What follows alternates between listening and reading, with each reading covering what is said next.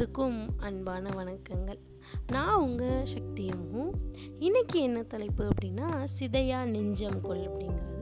இந்த சிதையா நெஞ்சம் கொள் அப்படிங்கிறது சின்ன சின்ன விஷயத்துக்கெல்லாம் நம்ம ஹர்ட் ஆகுறது அப்படிங்கிறத எடுத்துக்கலாம். ஏன் நமக்கு இந்த மாதிரி ஹர்ட் ஆகுது நம்ம ஃபெயிலியர் ஆகுறோம்? நமக்கு ஏன் நம்மளுடைய ஹார்ட் ப்ரோக்கன்லாம் ஆகுது அப்படிங்கன்னா நம்ம நிறைய விஷயங்களில் நிறைய இடத்துல நிறைய மனிதர்கள் இடத்துல ரியாக்ட் பண்ணுறோம் அப்படிங்கிற காரணத்தினால தான் இந்த ரியாக்ட் பண்ணுறதுக்கு பதிலாக நாம் ஆறு வினாடிகள் அந்த விஷயத்துல இருந்து நம்ம தள்ளி போட்டோம் அப்படின்னாலே நம்மளால் அந்த விஷயத்துக்கு ரெஸ்பான்ஸ் பண்ண முடியும் அப்படின்னு சொல்லி ஒரு சயின்டிஸ்ட்டு சொல்கிறாங்க ஸோ இந்த சர்வே மூலமாக ரியாக்ட் பண்ணுறதுக்கு பதிலாக எப்படி ரெஸ்பான்ஸ் பண்ணலாம் அப்படின்னா அதுக்கு நிறைய விஷயங்கள் இருக்குது. நிறைய எக்ஸாம்பிள்ஸ் இருக்குது.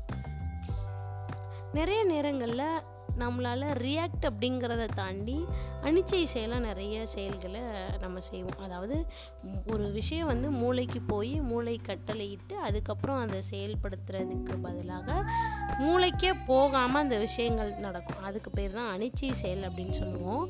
அதுக்கு இப்போ கொசு கடிக்குது அப்படின்னா நம்ம உடனே டப்புன்னு அடிச்சிருவோம். ஸோ கடிக்குது அப்படிங்கிறது மூளைக்கு போய் அடி அப்படின்னு சொல்லி மூளை கட்டளை இடுறதுக்கு முன்னாடியே நமக்கு ஆட்டோமேட்டிக்காக வந்து அந்த கொசுவை வந்து அடிக்கும். இது வந்து அனிச்சை செயல் சொல்கிறோம் ஸோ இது வந்து ரியாக்ட் அப்படின்றது கிடையாது. இப்போ ரியாக்ட் அப்படிங்கிறது இப்போ யாராவது ஏதாவது பேச வர்றாங்க அப்படின்னா அவங்க இதுதான் பேச வர்றாங்க அப்படின்னு சொல்லி நம்ம நினச்சிக்கிட்டு உடனடியாக அவங்களுக்கு வந்து ஆச்சா பூச்சா நம்ம கத்துறதோ இல்லை டென்ஷனாக ஏதாவது பேசுகிறதோ இல்லை அப்ஜெக்ட் பண்ணுற அப்ஜெக்ஷன் கொடுக்குறதோ இந்த மாதிரி பண்ணுறது வந்து ரியாக்ட் அப்படின்னு சொல்லுவோம். அப்போது ரெஸ்பான்ஸ் அப்படின்னா என்னென்னா அவங்க என்ன சொல்ல வர்றாங்க அப்படின்னு சொல்லி முழுமையாக கேட்டுட்டு நாம் அதுக்கு எந்த ரியாக்டும் பண்ணாமல் அவங்களுக்கு என்ன பதில் சொல்லணுமோ அது மட்டும் எந்த எக்ஸ்ப்ரெஷனும் இல்லாமல் உணர்ச்சி வசப்படாமல் பதில் சொல்கிறது தான் அந்த ரெஸ்பான்ஸ் அப்படிங்கிறது.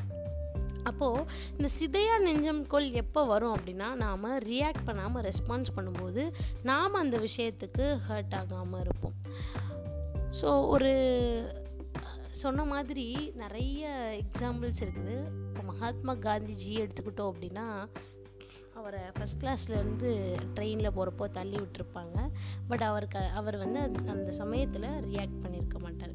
ரெஸ்பான்ஸ் பண்ணியிருப்பார் ஸோ இந்த மாதிரி நிறைய தலைவர்கள் வந்து ரியாக்ட் பண்ணாமல் ரெஸ்பான்ஸ் பண்ணதை நாம் கேட்டிருப்போம். நிறைய தெரிஞ்சு வச்சுருப்போம். ஸோ இதுக்கு நிறைய எக்ஸாம்பிள் சொல்கிறத விட நாம் டே பை டே லைஃப்பில் நம்ம ஹஸ்பண்ட் ஒய்ஃபு இல்லை ஃப்ரெண்ட்ஸ் கூட பேசுகிறது சில அதிகாரிகள் கூட பேசுகிறது இது எல்லாத்தையுமே நம்ம வாட்ச் பண்ணிகிட்டே இருந்தோம் அப்படின்னாலே நமக்கு தெரிஞ்சிடும் ரியாக்ட் பண்ணுறோமா ரெஸ்பான்ஸ் பண்ணுறோமா அப்படிங்கிறது. இதில் நிறைய எமோஷன்ஸ் வந்து டுகெதராக இருக்குது. அதாவது இந்த எமோஷன்ஸ் அப்படிங்கிறது கோபம் இயலாமை துக்கம் துன்பம் இந்த மாதிரி சொல்லிக்கிட்டே போகலாம். ஸோ எந்த விஷயத்துக்கும் நாம் உணர்ச்சி வசப்படாமல் ரெஸ்பான்ஸ் பண்ணிட்டோம் அப்படின்னாலே நம்மளுக்கு வாழ்க்கையில் சக்ஸஸ் தான் அப்படின்னு சொல்கிறாங்க ஸோ நாளை மீண்டும் சந்திப்போம். நன்றி வணக்கம்.